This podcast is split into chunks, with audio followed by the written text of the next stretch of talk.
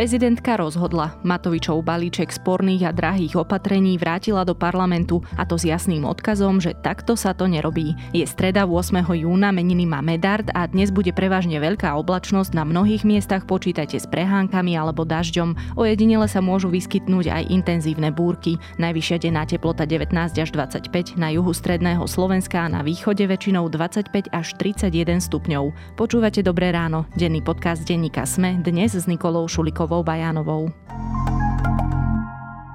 Hľadáte každý deň ten správny pomer a nedarí sa vám nájsť rovnováhu medzi prácou, zábavou, oddychom, športom a spánkom?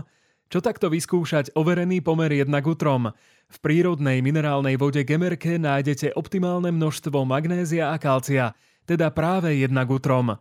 Gemerka, to najlepšie magnézium a kalcium zo slovenského krasu. Spolahnite sa, vo Forde majú naďalej dostatok dodávok pre vaše podnikanie. Či už si zvolíte Ford Transit, Custom, podvozok alebo 9-miestný dízlový mikrobus, získate tak top pomocníka pre váš biznis. A to aj s možnosťou gratis servisu na 5 rokov alebo až do 150 tisíc kilometrov. Teraz navyše s bezplatným online monitoringom stavu a polohy vášho vozidla. Pre viac informácií a okamžite dostupné skladové vozidlá navštívte Ford SK alebo vášho predajcu značky Ford.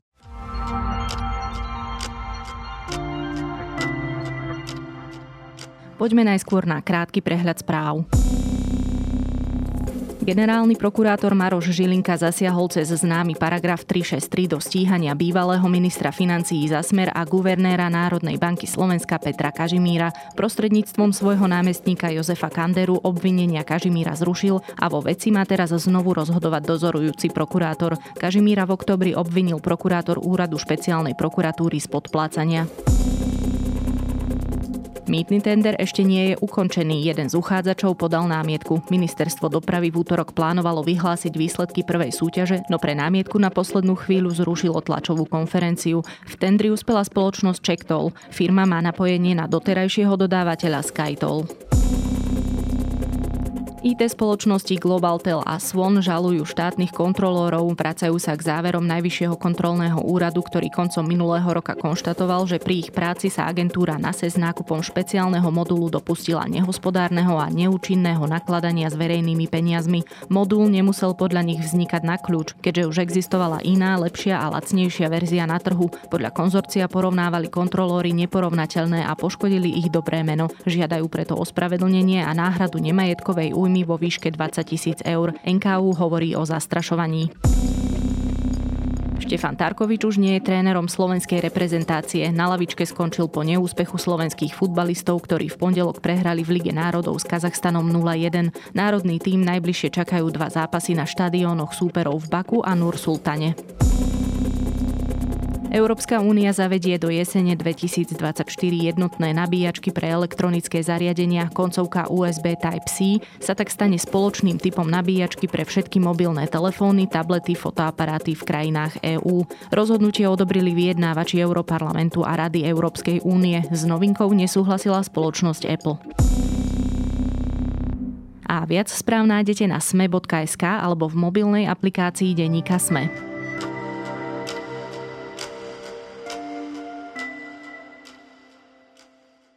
Prezidentka Zuzana Čaputová vetovala balíček opatrení, ktoré by podľa Igora Matoviča pomohli ľuďom s vysokou infláciou. Problém má s časťami, ktoré majú platiť od nového roka. Tieto zmeny podľa hlavy štátu nemali prejsť parlamentom v skrátenom konaní a zároveň im vytkla, že nezodpovedajú princípom finančnej pomoci, ktorá by mala byť včasná, dočasná a adresná. V prípade prelomenia veta je rozhodnutá obrátiť sa na ústavný súd. Viac už s redaktorom domácej redakcie denníka SME Michalom Katuškom. Uvedený zákon vraciam do parlamentu na opätovné prerokovanie a budem ho vetovať vo všetkých častiach, ktoré sa týkajú opatrení, ktoré by mali nadobudnúť účinnosť od 1. januára 2023. A teda pri ktorých nebol žiaden dôvod na skrátené legislatívne konanie. To znamená, že nerozporujem tie opatrenia, ktoré majú rodinám pomôcť hneď, teda od 1.7.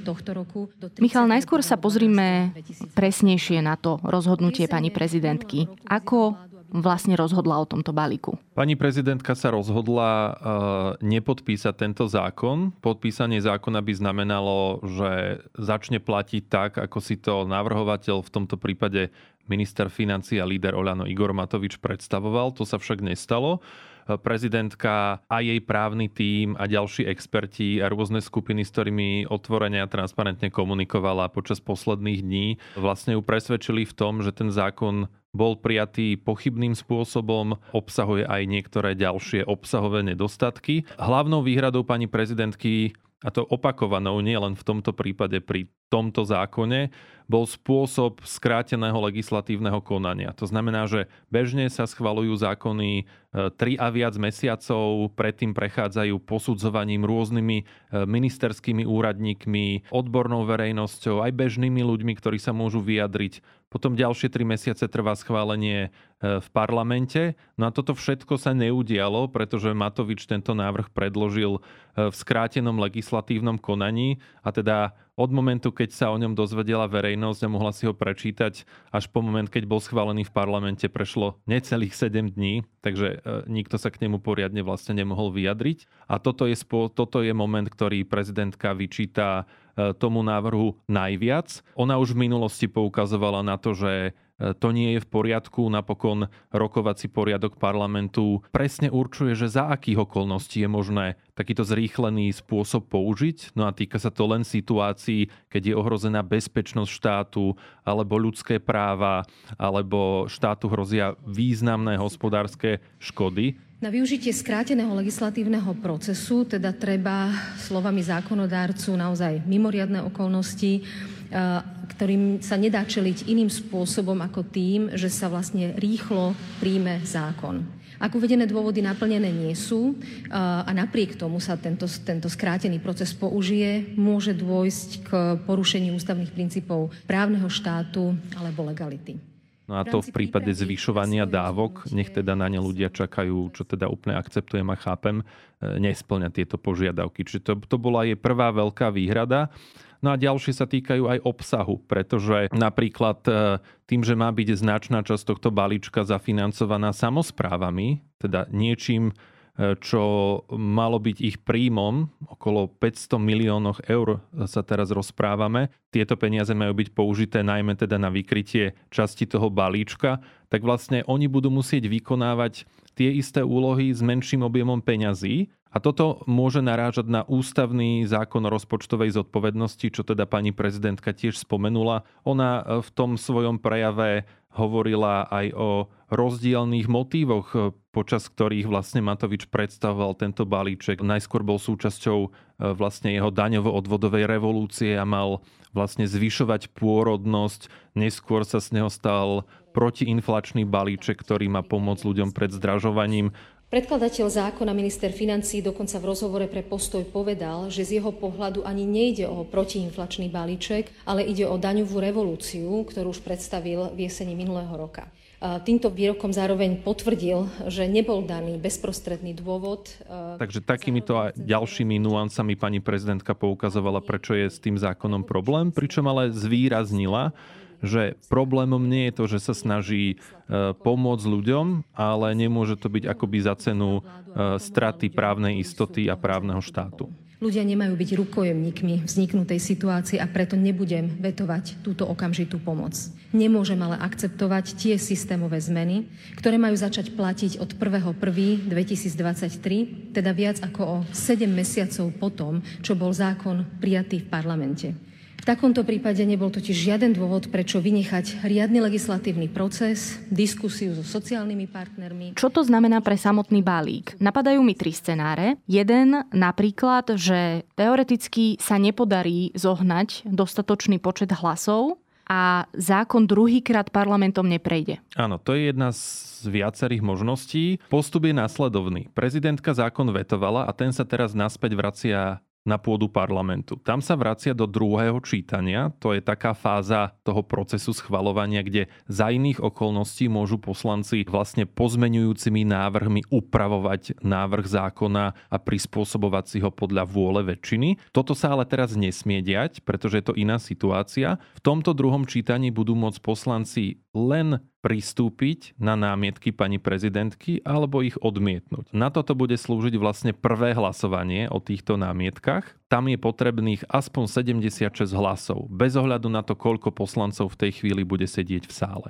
Následne bude druhé hlasovanie od návrhu ako celku, podľa toho, či odobria alebo neodobria prezidentkine vlastne výhrady. A na základe tohto druhého hlasovania sa teda rozhodne, že či ten zákon vstúpi do platnosti alebo nevstúpi. Ak by parlament nedokázal 76 alebo viacerými hlasmi pretlačiť tento návrh znova, Neznamenalo by to len to v úvodzovkách, že ten návrh prestane bude platiť a že ľudia v júli nedostanú e, tie požadované prvé kolo navyšovania daňového bonusu a rodinných prídavkov bude to znamenať, že najbližšie o takomto zákone bude môcť parlament rokovať až o 6 mesiacov, teda najskôr v decembri. Ak by teda aj Igor Matovič ako predkladateľ predložil ten návrh v decembri, tak schvalovanie v parlamente v tom nezrýchlenom režime trvá teda aspoň 2 mesiace plus minus. To znamená, že ani to januárové druhé kolo zvyšovania týchto dávok ešte o ďalšie peniaze by nemohlo nastať. Čiže toto je ako keby najčiernejší scenár pre Igora Matoviča,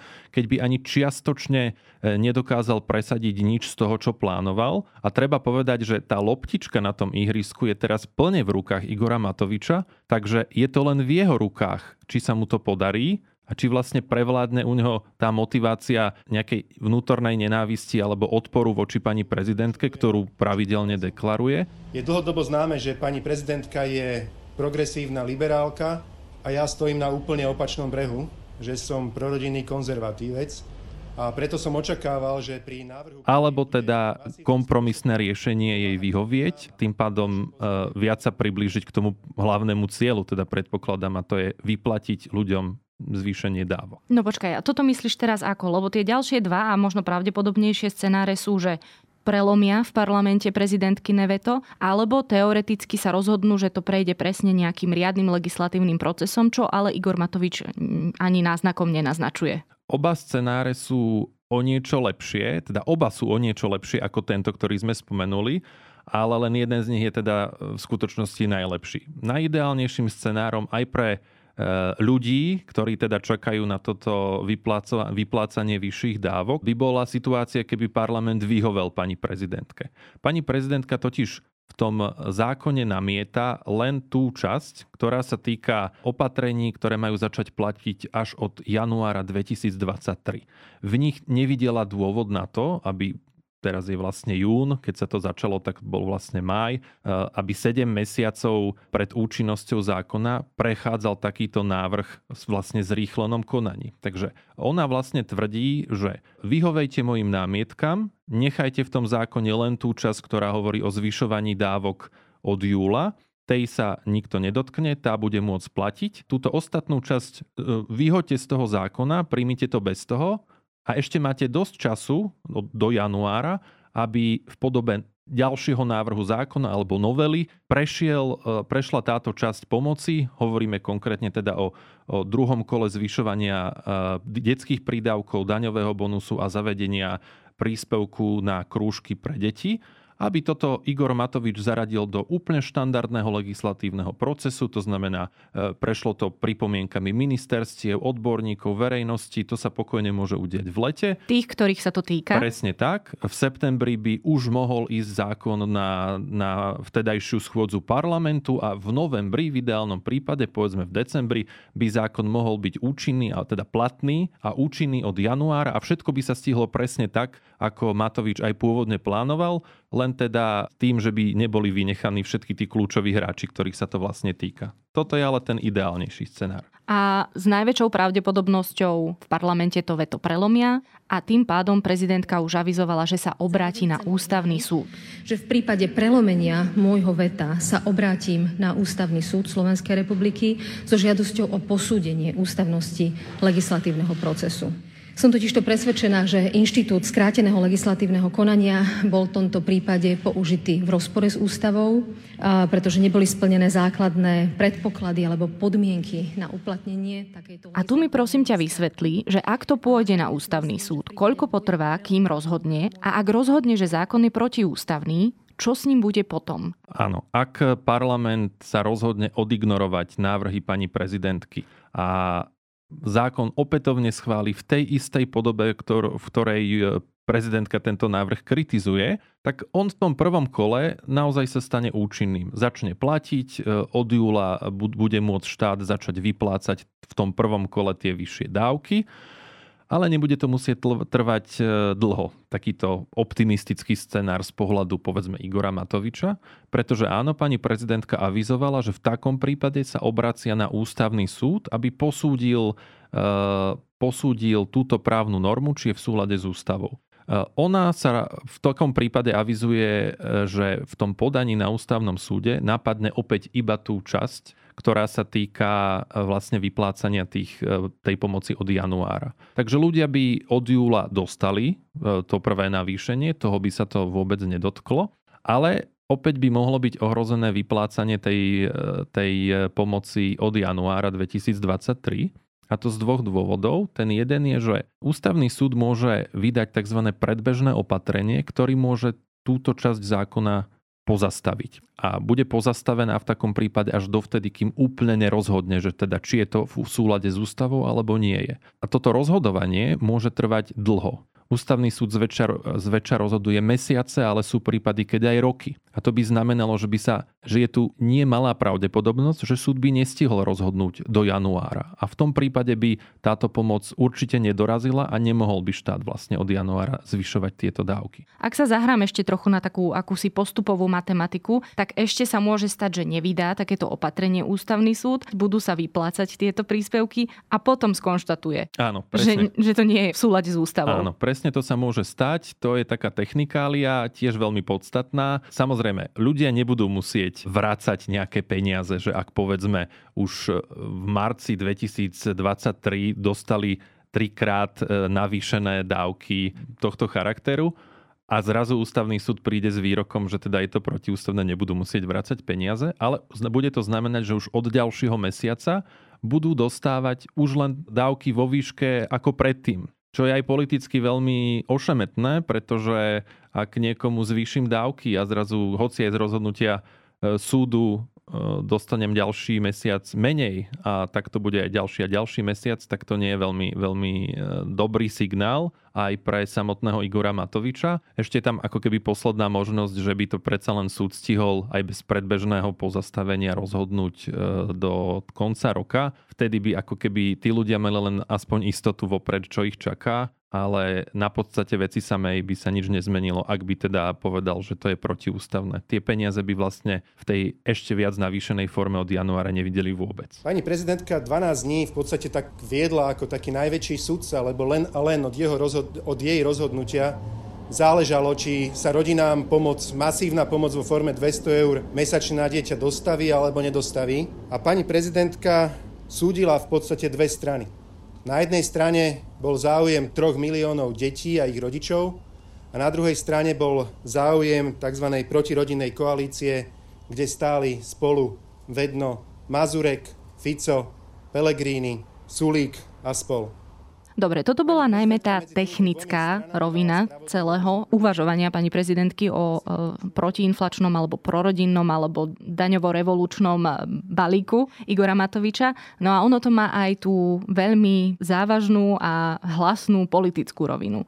Reakcie na seba nenechali dlho čakať. Igor Matovič povedal, že on to aj čakal, že prezidentka je progresívna liberálka a on je konzervatívny prorodinný politik a dá sa povedať, že tým vlastne vytvoril akúsi falošnú dilemu. Igor Matovič e, vytvára brázdy e, medzi sebou a vlastne kýmkoľvek iným, kto s ním nesúhlasí od počiatku jeho politickej kariéry a táto jeho vlastnosť sa vlastne len vyhrocuje od momentu, keď zostavil vládu a pokračuje aj dnes a vidíme ju teda aj, aj E, pri tom aktuálnom probléme, čo sa týka jeho balíčka.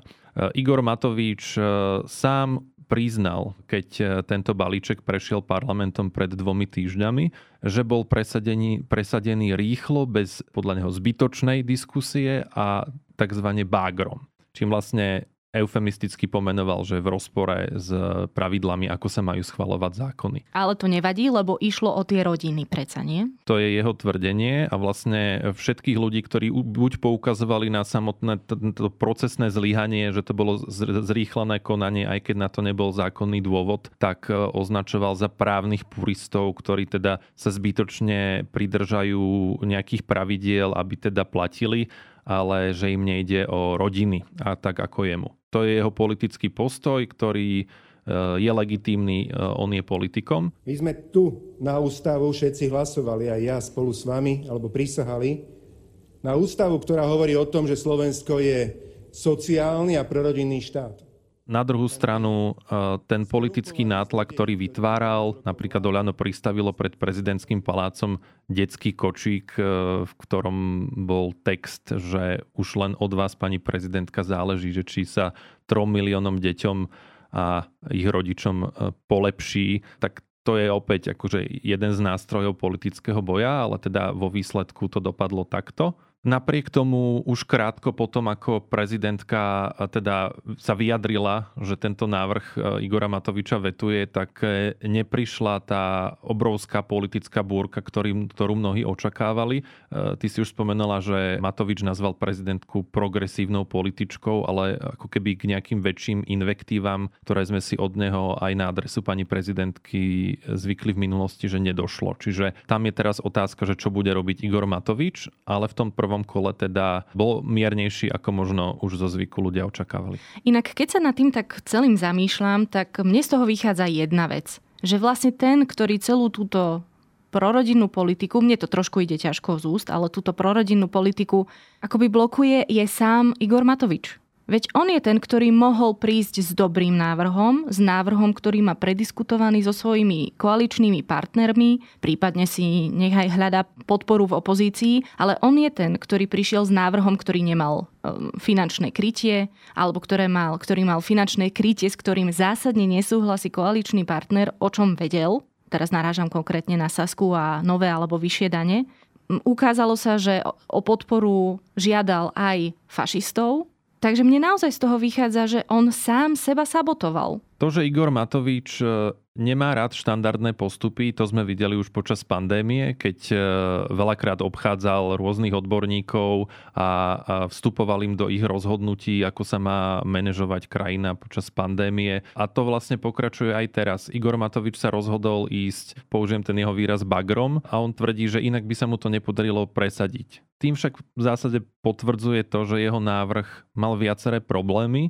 ktoré by vlastne neobstáli skúškou toho dlhého legislatívneho procesu, ktorý je práve e, preto takto vymyslený, aby sa vysporiadal so všetkými prekážkami a na konci vlastne vzýšiel najlepší z možných e, v ideálnom prípade. Igor Matovič toto nesplnil, ale tu sa vlastne vraciame k podstate toho, že k čomu vlastne teraz došlo, že Igor Matovič sa pokúšal e, návrh, ktorý mal slúžiť niečomu inému presadiť ako protiinflačný balíček na pomoc proti zdražovaniu, zatiaľ čo v iných okolitých krajinách vlády zavádzali okamžitú jednorázovú pomoc v, v nejakej výške, aby teraz prispeli tým rodinám, ktorí ju potrebujú. Tým, že Igor Matovič e, sa rozhodol ako keby e, túto situáciu sanovať systémovým zvyšovaním dávok, čo nie, nie je ako keby v, prvé, v prvej podstate zlý nápad, ak ho mám prediskutovaný a ak viem, ako ho zaplatiť.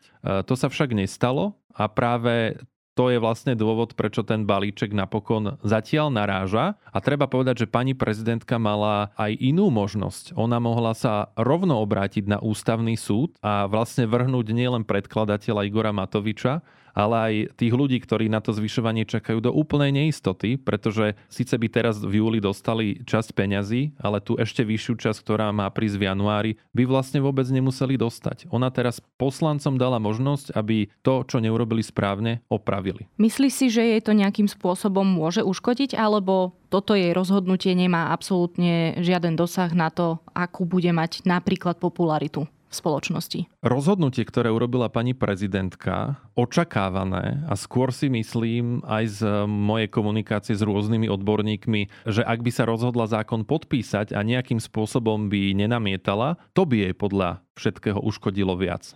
A to z toho dôvodu, že e, ona dlhodobo kritizuje skrátené legislatívne konanie. Napríklad už mesiac potom, ako bola v júni 2019 nastúpila do svojej funkcie, tak v júli akurát parlament schválil v skrátenom konaní novelizáciu zákona o volebnej kampani. To tiež nie je zákon, ktorý spadá do tých výnimiek na prerokovanie v tomto rýchlom režime.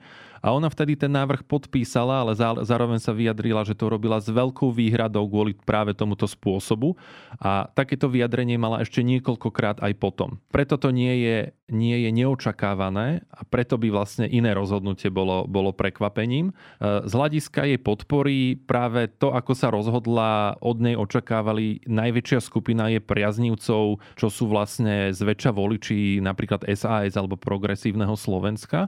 Zatiaľ, čo tá druhá skupina ľudí, ktorí ju už dnes nepodporujú, ale nie kvôli balíčku, ale najmä kvôli jej postojom napríklad k invázii Ruska na Ukrajinu a ďalším témam, tak aj keby sa rozhodla vlastne e, odobriť ten balíček a posunúť ho ďalej a ignorovať tieto, tieto problémy, pričom ale jej z ústavy vyplýva, že má strážiť ústavnosť e, Slovenskej republiky a toho systému, tak e, to by jej neprinieslo nejaké nové hlasy, pretože títo ľudia ju poviem veľmi zjednodušene, že nemajú radi aj tak a, a aj tak by za ňu nehlasovali. Hovorí redaktor domácej redakcie denníka SME Michal Katuška.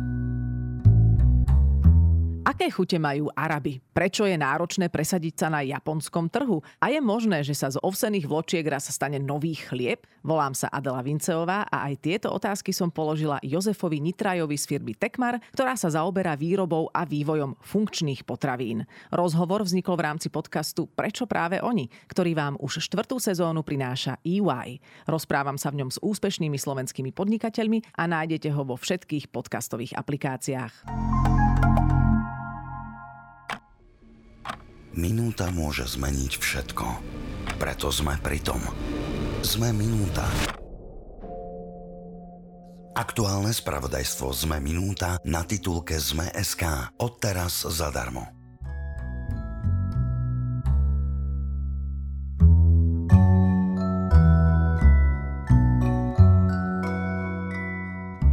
Bill Gates vo svojich Gates Notes odporúča 5 kníh, ktoré si prečítať v lete a ja si to dnes zjednoduším a odporúčim jeho odporúčanie spomína Ministry for the Future alebo Silu od Naomi Alderman. Za mňa môže byť. Pripomínam ešte, že dnes vychádzajú podcasty Zoom a Vedátorský podcast. Na dnes je to všetko. Počúvali ste Dobré ráno s Nikolou Šulikovou Bajanovou. Do počutia opäť zajtra.